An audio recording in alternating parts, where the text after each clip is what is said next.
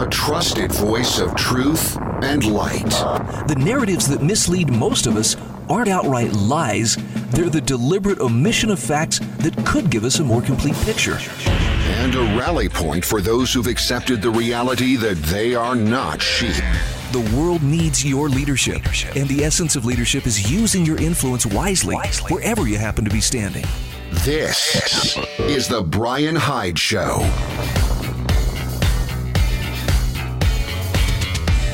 Hey, welcome to the show. I have some exciting news, but I won't be telling it until uh, later today. It's actually going to be in the next hour of the show. Sorry, but I just, uh, that's what we call a cliffhanger. Let me just put it this way the, uh, the reach of this program is about to expand in a big way and i'm excited because it's it's not just for me but for a lot of other voices out there that are diligently trying to speak the truth and and get to reach people with a message that uh, well let's just say the message that the hosts feel uh, called to speak we live in very interesting times but I, I have to say there's an element of excitement when you wake up to the uh, to the reality that there may be something that I'm supposed to do. There there may be a you know a a mission that that is mine and mine alone, and I'm supposed to step up and fulfill it. And I have uh, the privilege of of rubbing shoulders with a lot of people who operate under that very thought. And and here's the cool thing: their messages are not in lockstep. They're not the same. It's not like everybody's just chanting in unison. Which apparently to some people is you know, that's how we celebrate diversity is we, we chant in unison. No, no, but uh, but they are speaking truth and they're doing it to the best of their ability, and I'm excited to be a part of it. And I have more information coming up, but it will be in the next hour of the show. So sorry to to leave you hanging there. I do have some fun stuff to talk about this hour. We're going to talk about Edward Snowden. Is he a hero? Is he a traitor? I'll tell you, I you know, I don't put a lot of stock in any political figure. And and that includes Donald Trump. I'm sorry, I'm not trying to offend anybody, but I don't see him as being the solution to a lot of our problems. And in fact, I I have to say some people see him as a very strong impediment to the goals of, you know, the bipartisan establishment that has consolidated its control over the political machine over many generations. And, you know, we refer to it by different names the establishment, the deep state. Those who uh, are offended by such things are usually offended that, hey, you noticed something you weren't supposed to. But it's a real thing. There, there are those who, you know, remain in power regardless of whether this office, you know, someone someone is elected or someone is is voted out. There's there's a definite uh, permanency to the bureaucracy, and it seems like the the needle always goes in the direction of less freedom, more government, more control over your life. So I can understand some people would look at uh, anything that threatens that as, as a bad thing. And while I'm not going to pretend that uh, Trump has saved us from all of that, he was at least applying some pretty good friction. Probably more so than any other president within my lifetime, even including Ronald Reagan, who I really loved as a president. I think one of the best things that Trump could do on his way out of office is to pardon some of the individuals unjustly persecuted by the U.S. government over the past few years. Now, this would include people like Julian Assange, which, by the way, it's in the, the rumor is out there that, that Trump is going to pardon Julian Assange. And I think that's actually a good idea. He's the founder of WikiLeaks, Assange's. He uh, is the one who, who broke the uh, story of uh, U.S. military personnel engaging in wanton killing of unarmed individuals in Iraq back in 2007. I know that's a very un American thing to point out. How dare you point this out? But hey, when you unleash the, the dogs of war, those dogs sometimes turn into a wolf pack. And this was video evidence from the gun cameras of the very dogs who were doing the killing. So Assange should be pardoned. Uh, while he's at it, uh, the Ross Ulbricht the founder of Silk Road, should be pardoned. Now, if you don't know much about it, you can go online, look up Silk Road. Paul Rosenberg, I think, actually has had one of the better takes on this, in that uh, what what Ross Ulbricht invented was a way for people to contact one another, to contract with one another online, And yes, there were some people who apparently tried to use it for, you know, the, the trafficking of drugs. Um, the, the claim is that there was someone who tried to set up a, a contract, a hitman, on someone else via Silk Road. Ulbricht never engaged in any of this. He simply created the, the system that some people chose to use for a nefarious purpose. But he's serving multiple lifetime sentences right now and uh, if you if you learn a little bit about his story, I actually had the chance, along with uh, Connor Boyack a couple of years ago, to interview Ross Ulbricht's mother. And it's pretty clear there's there's some serious injustice taking place here. And then finally, Edward Snowden, the guy who blew the whistle on how our own government is treating all of us as potential terrorists and potential enemies of the state by spying on us, by vacuuming up every bit of digital information it can on us our phone calls, our emails, where we surf on the web, uh, listening to our calls. Yeah, you know, the NSA Center, by the way, one of the big data centers that, that does all this gobbling up of this information, is less than 10 miles from where I sit. Hi, guys. Hope you're enjoying the show today. Anyway, Snowden blew the whistle on this. This was clear back seven years ago. And the question that is on a lot of people's minds well, is he a hero or is he a traitor for blowing the whistle? And it's funny because there, there are, you know, law and order conservatives who are like, well, he gave our enemies information. And, and they're very concerned about those enemies China, Russia. Why did he go to China first? Why did he end up in Russia? Well, he was exiled by our government, which withdrew his passport and essentially stranded him there. So as, let's not pretend he willingly ran there because, hey, they were offering, you know, the best perks in return for whatever he could offer. And while the, uh, the establishment tries to keep us focused on those enemies over there, I'll tell you the favor that Edward Snowden did for us was he pointed out that our enemy is the state. It's our own government to the extent that it's sitting there turning its purpose on its head and spying on us and cataloging us and vacuuming up all this information and storing it just in case the day comes that it needs to retroactively build a case against each and every one of us. Look, absent uh, some kind of articulable suspicion, no, absent probable cause that you are involved in a crime or I'm involved in a crime, it's none of the government's business. Oh, but they're just trying to protect us, Brian. There's terrible people out there. I understand. And some of those terrible people wear suits and work in nice air conditioned U.S. government offices. Some of those people are government property.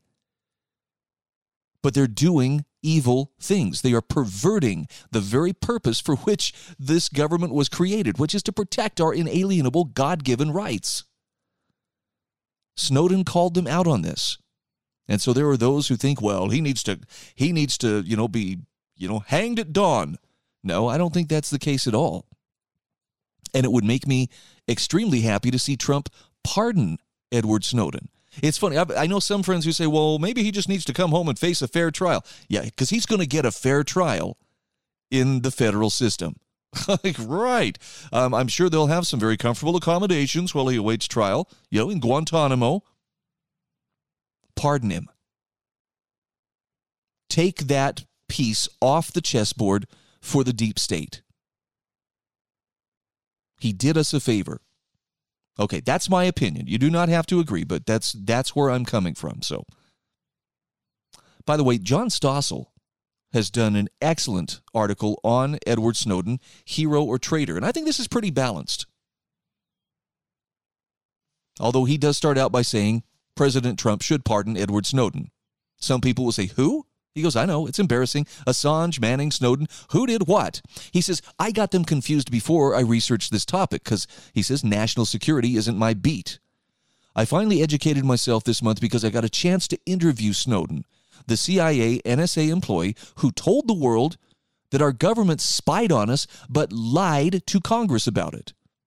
Now Snowden hides from the American authorities. Apparently, he talked with John Stossel via Zoom. 14 years ago, when Snowden worked for the CIA and then the NSA, he signed agreements saying he would not talk about what he did. And so he was confronted by, by John Stossel. Why did you break your promise?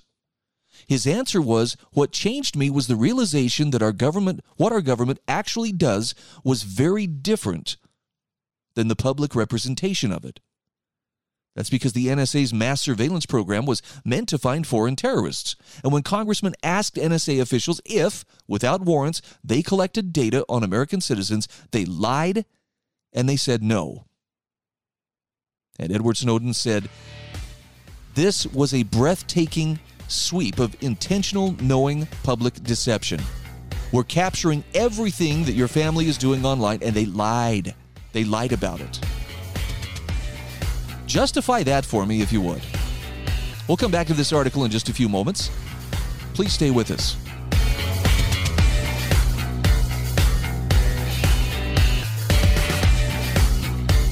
This is The Brian Hyde Show.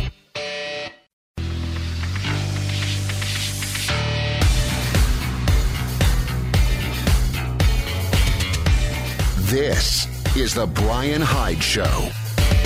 Hey, welcome back to the show. I do want to point out that our show is brought to you in part today by Altabank.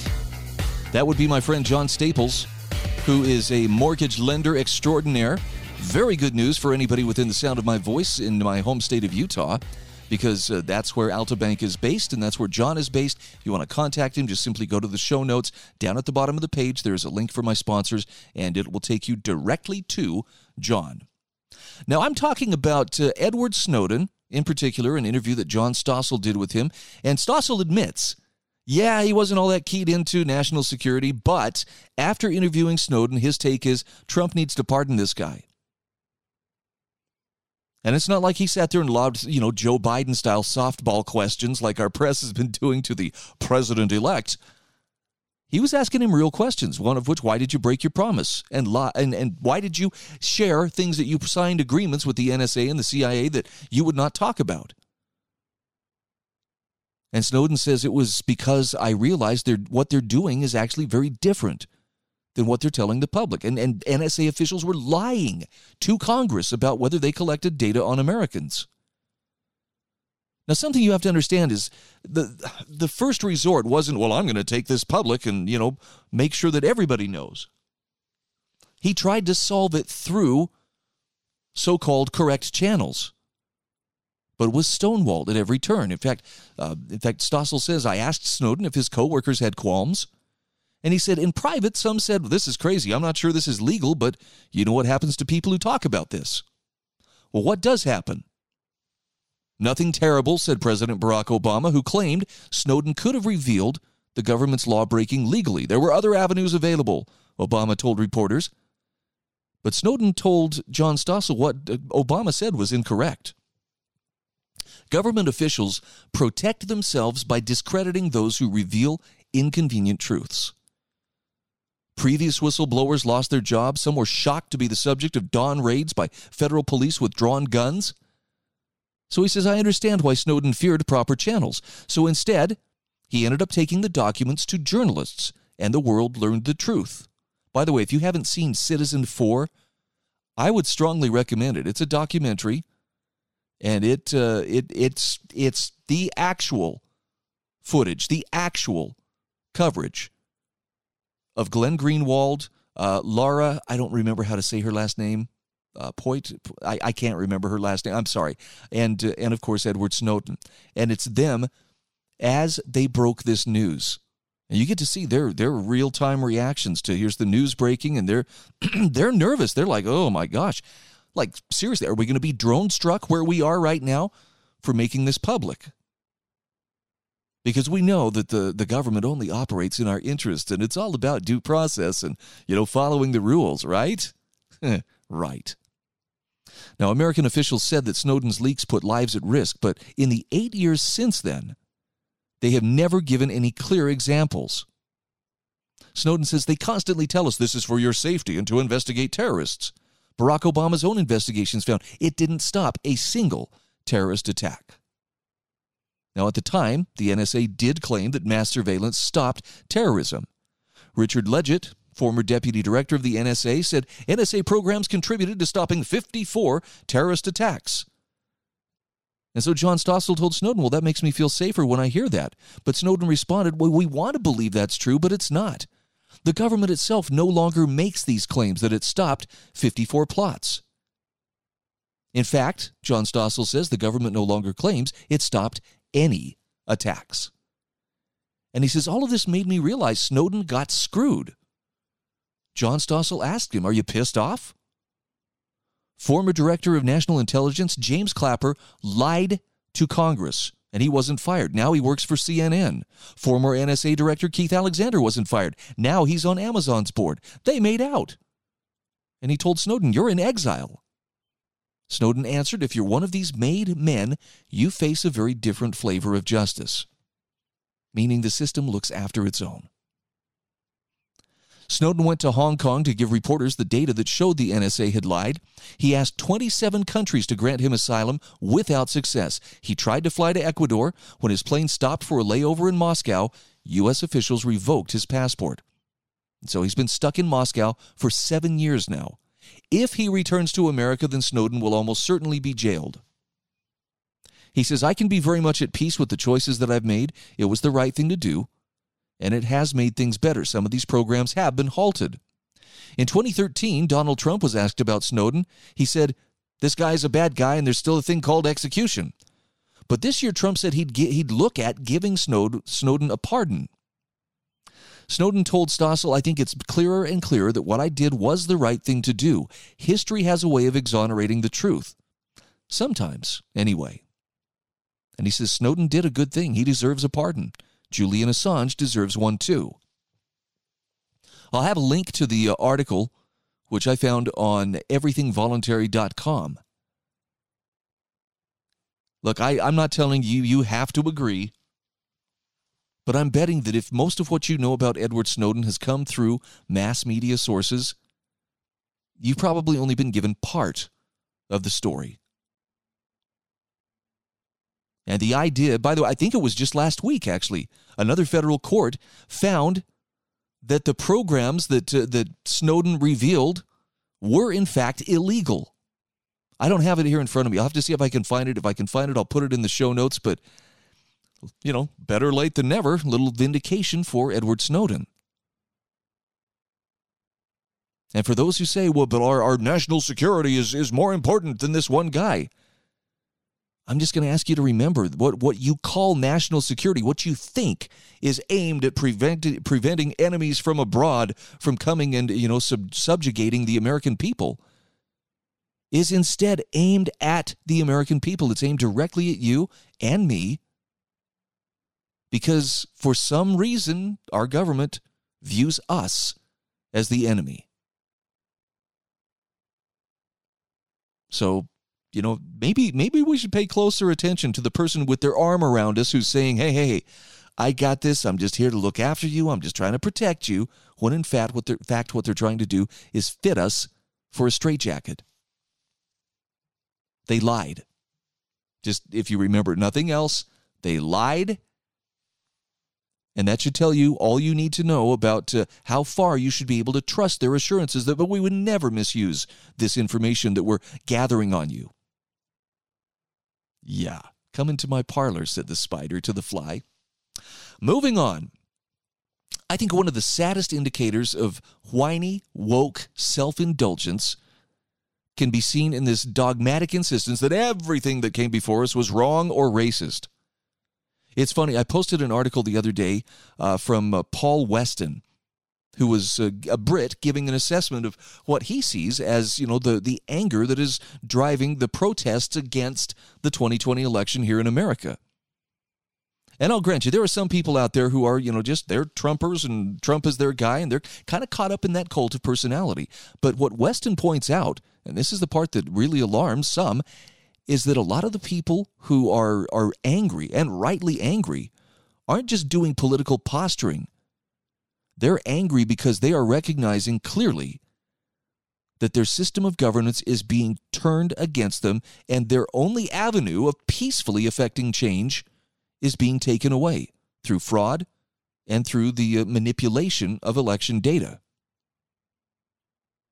And here's the telltale sign you know, in pointing this out, uh, you know, some of the the newly woke come along, and and what do they say? Do they do they counter this? Well, they do a lot of name calling, but but among their favorites are they start applying the labels well, you're just angry because you're a white supremacist. Everything is white supremacy. Everything I disagree with is racist. So I guess it's not surprising that uh, such individuals laboring under these uh, these delusions that uh, it's all a big white supremacist conspiracy would set their sights on Christmas. In in particular, White Christmas, the film White Christmas. We're going to talk about how it's a triggering event rather than a holiday favorite for some folks and offer a defense of some of these holiday classics uh, before they too are banned. This is The Brian Hyde Show.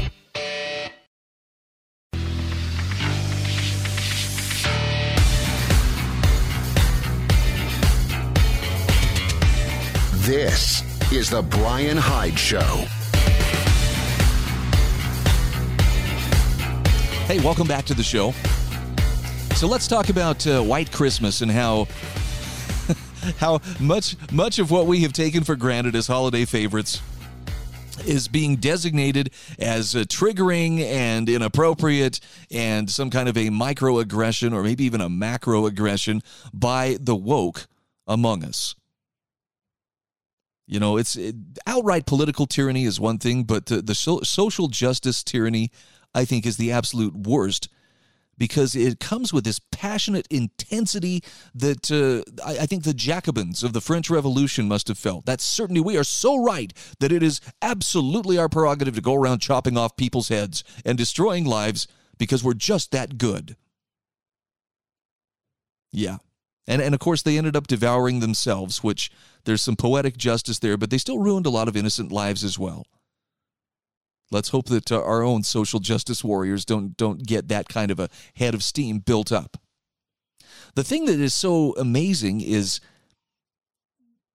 when it comes to conforming or or or coercing conformity out of people, there is no price too high to be paid. What was the tweet I saw this morning?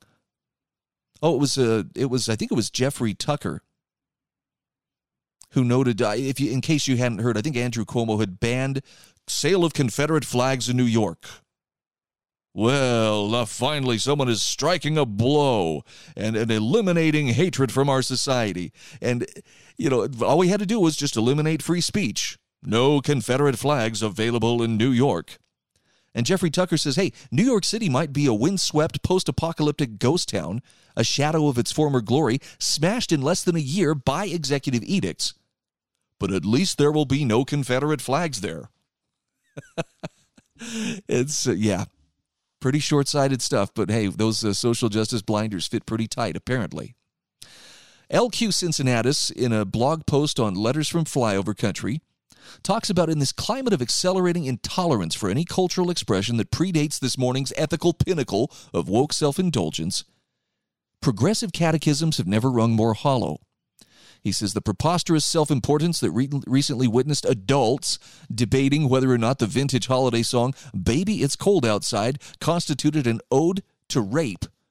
And in that very summer that witnessed Amazon pull Gone with the Wind before Atlanta being unironically burned to the ground by America's extra chromosome left.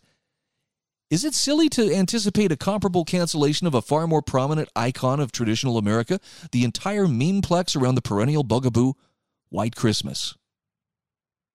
Now he says, I won't rehearse the entire woke antipathy to Irving Berlin's song, first popularized in Paramount's Holiday Inn of 1942 and immortalized by Bing Crosby's homey baritone and moody, scooping diphthongs. It's entirely possible that an infinitesimal minority of, of Americans born between 1885 and 1995 would find themselves unable to sing a few bars from memory as the world's best selling single in the age of mechanically reproducible music until Elton John's 1997 remake of Candle in the Wind in honor of the late Princess Di, which marked the significant transition to digital reproduction. It was an incredibly simple, just 54 words, 67 note song. And while there's an interesting backstory to the various recordings in circulation, LQ Cincinnati says, I was delighted to have my hunch confirmed that the set for Holiday Inn was reused for 1954's White Christmas. Now, the real question I need answered is whether or not it was also used for Christmas in Connecticut.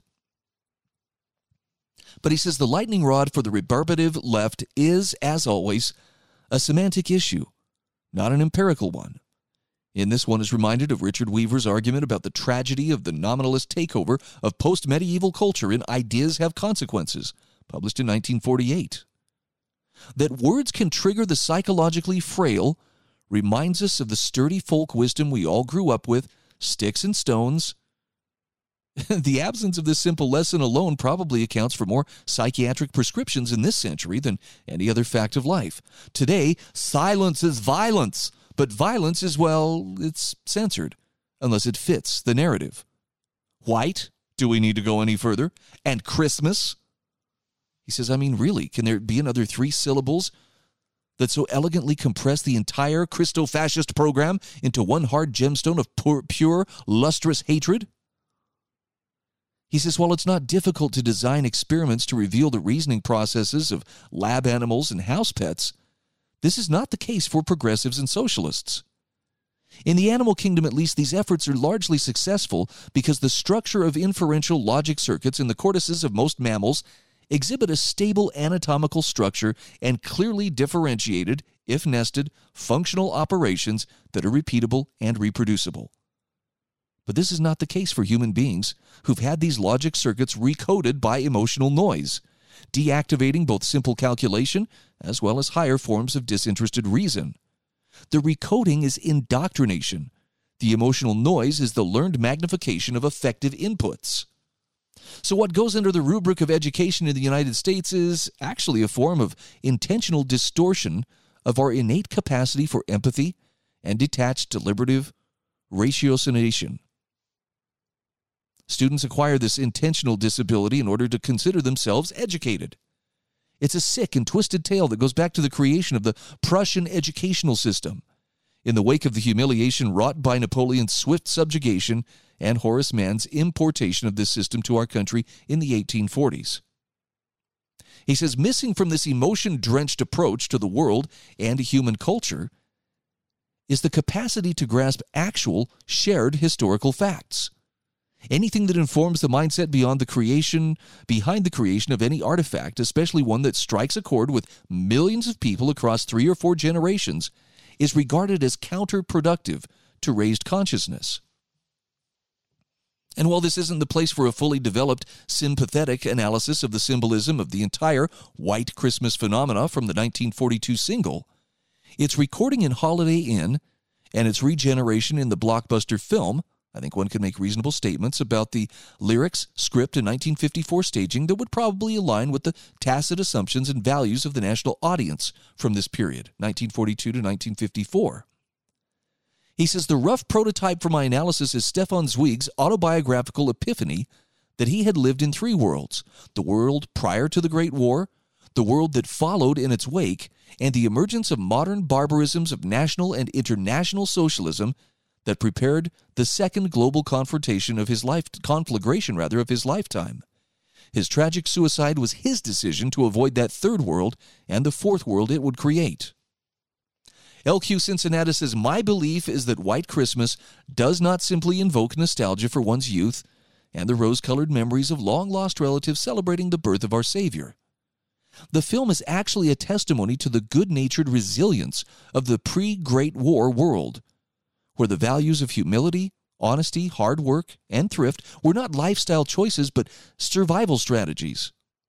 Like Remember the Night, another Christmas classic from Hollywood's golden age, the values of the protagonist's parents were pitted against their own pressing personal appetites and the relentless anonymous social forces of the situation in which they found themselves. In that case, the justice system but in both cases, the wisdom of the parents' generation wins out, and White Christmas is a hymn to that victory. He says, I think the first safe assumption is that White Christmas's chronological meridian, if you will, might be the year 1903. That was the year of Bing Crosby's birth. Crosby, whose voice provides the physical embodiment of the sentiments and affections evoked in the lyrics and score, would have had his deepest, most profound childhood experiences prior to his adolescence and the transformation of the country and the world in the events of World War I. He says Zweig has a memorable passage describing how in 1941, when visitors to the cinema are shown men and women from the year 1900, they break out into uncontrollable laughter. The norms of Zweig's entitled youth had become historical and incomprehensible for the next generation, and that became the filter for Berlin, for Crosby, and for Michael Curtiz.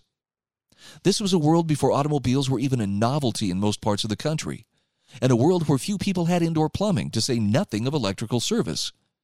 There were only 45 states at the time, and the chances are that your grandparents' generation had a few Civil War veterans on one side or the other. When Crosby was a small boy, if his parents wanted coffee, they first had to make a fire, and when anything was delivered, it was probably taken off a horse drawn wagon. He and his cohort would not have had vivid memories of the Great War beyond echoes in popular culture.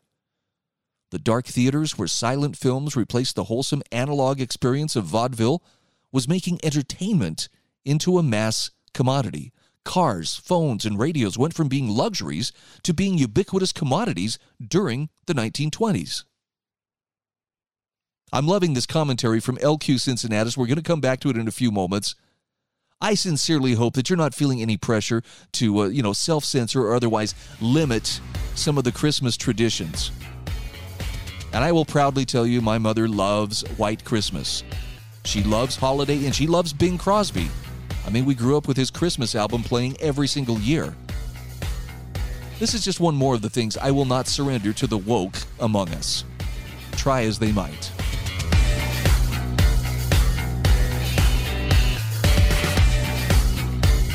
This is The Brian Hyde Show.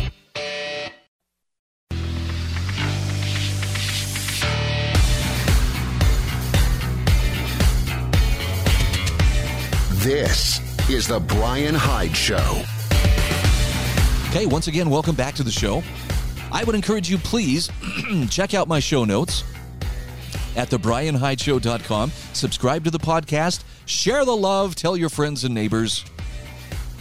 And uh, thanks again for being part of my audience. I'm sharing a commentary from LQ Cincinnatus. This is in a blog called Letters from Flyover Country. And it's still dreaming of a white Christmas because, believe it or not, the woke among us are just chomping at the bit to do away with this uh, this ode to white supremacy, starring Bing Crosby.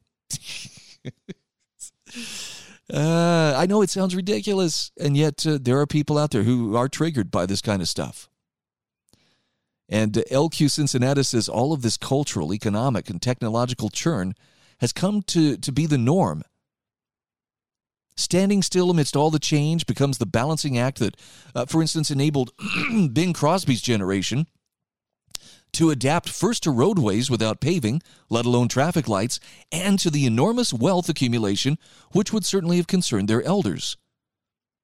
Now, he says these themes form the plot lines of several Hollywood productions, Make Way for Tomorrow, back in 1937, it's a wrenching exploration of the intergenerational moral friction between 19th century parents and their 20th century offspring that in many ways offers a handy reference to 20th century parents and their 21st century children. White Christmas filters these frictions through the lenses of loyalty and patriotism. The forms of expression may be novel, but we see them through an allegiance to the sources of pre modern inspiration. And unlike the Austrian writer Zweig with his livid steeds of the apocalypse, Americans were quick to salvage what we could from the past, pragmatically repurposing it for artistic inspiration. Entire production numbers leverage our usable past and make it into a springboard into, into contemporary expression. Choreography mocks modern European abstract dancing in favor of good old fashioned on-stage hoofing. Minstrel show is a post blackface homage to the artistry of African American folk music and the roots of jazz. With the exception of the seductive Mandy, most all the numbers rely on stock American pop culture topoi to, to, to make a connection to the audience. The working assumption is that we all share a broad river of cultural expression, we all add to it, and Hollywood's just one funnel through which it is fed back out for refiltration, with new twists here and there, but with an intact moral, moral core, rather. Indeed, he says the script of White Christmas and other holiday classics from this generation holds fast to the moral wisdom of its elders' generations. We did not twice host the scorched earth of post war Europe and can be excused for seeing our past with less anger.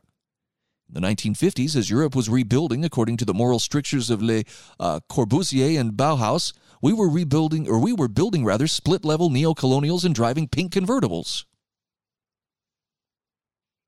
He says the whiteness of White Christmas is the symbolic purity of a world energy uncorrupted by socialism, by world war, mass death, famine, genocide, fiat money, forced labor, and conscription.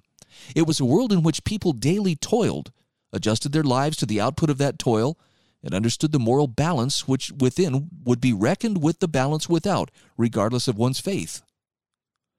And he says one of the great losses we've suffered in the corrosive onslaught of our American culture by the cultural Marxists, the progressives, and today's cognitive and morally impaired left is the outright destruction of middle brow culture. America's middle brow taste offered access to the imagery and energy of high culture without the time and mental demands. As a trade off, it conveyed a thumbnail sketch of the enduring themes of highbrow culture, of permanence, continuity, and moral comfort. But this was seen by the warlocks of the Frankfurt School, which of course is the source of political correctness, as kitsch, non or sub art, unworthy of an adult. And LQ uh, Cincinnati says, I think one of the things we see today in the wake of 2016 and 2020 is that there are tens of millions of people who want that access to those noble themes even though they may simply not have the time and bandwidth for the full message. And thanks to the frauds and firebrands described by the late Roger Scruton, we've done away with the middle brow culture altogether. Because highbrow culture will not scale, we're left with efforts that constantly refresh the lowbrow with ever lower, more depraved sources of human experience. We're denied schlock because it is kitsch, but are forced to ingest filth in its stead. So if there's a silver lining to a whiteness theme, it's that the whiteness of White Christmas, the glow of pure motives, loving families, of true hope and the payoff of genuine effort, is something that can be shared by everyone willing to put in the time and the effort.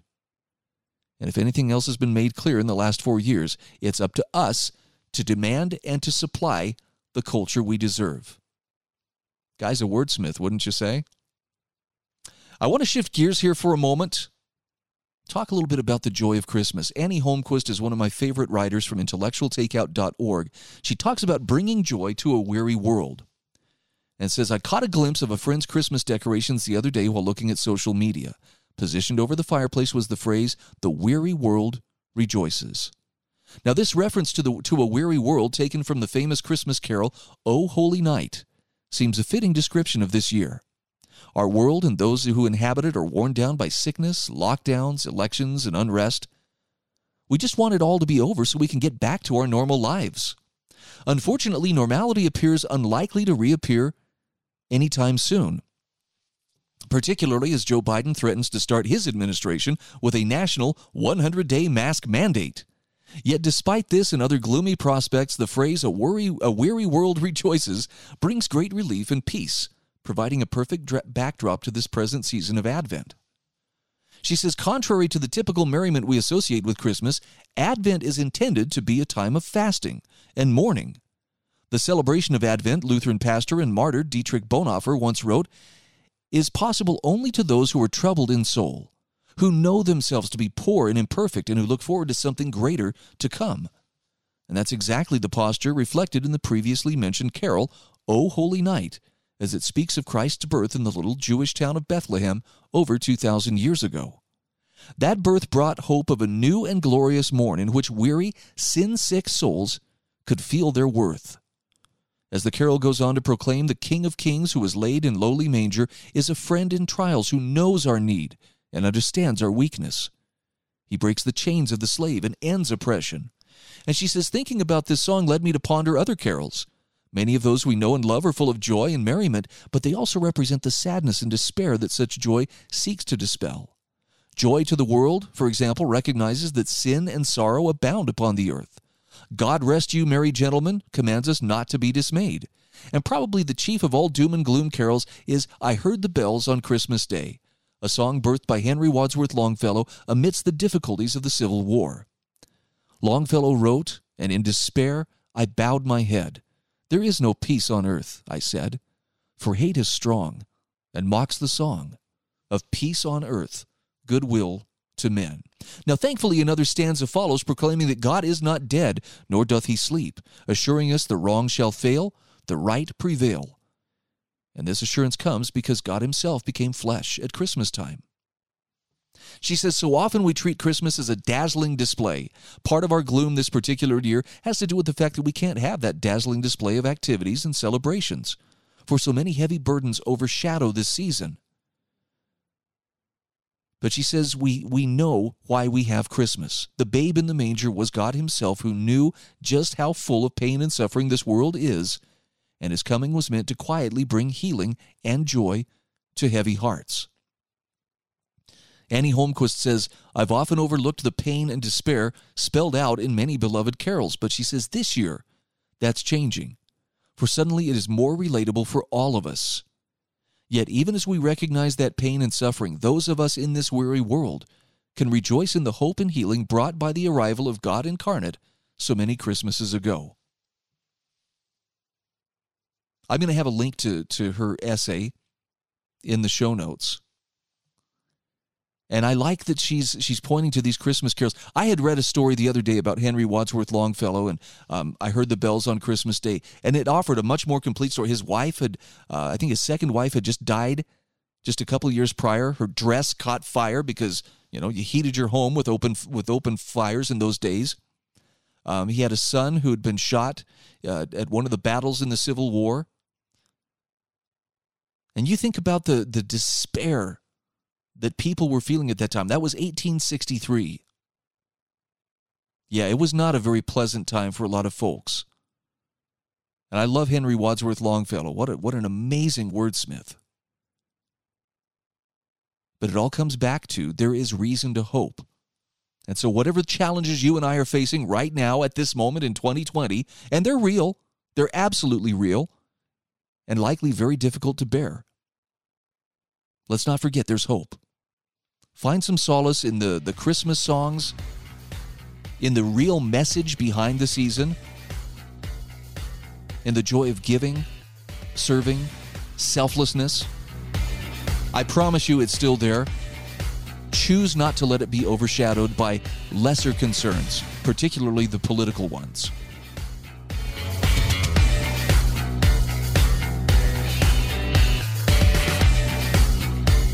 This is The Brian Hyde Show.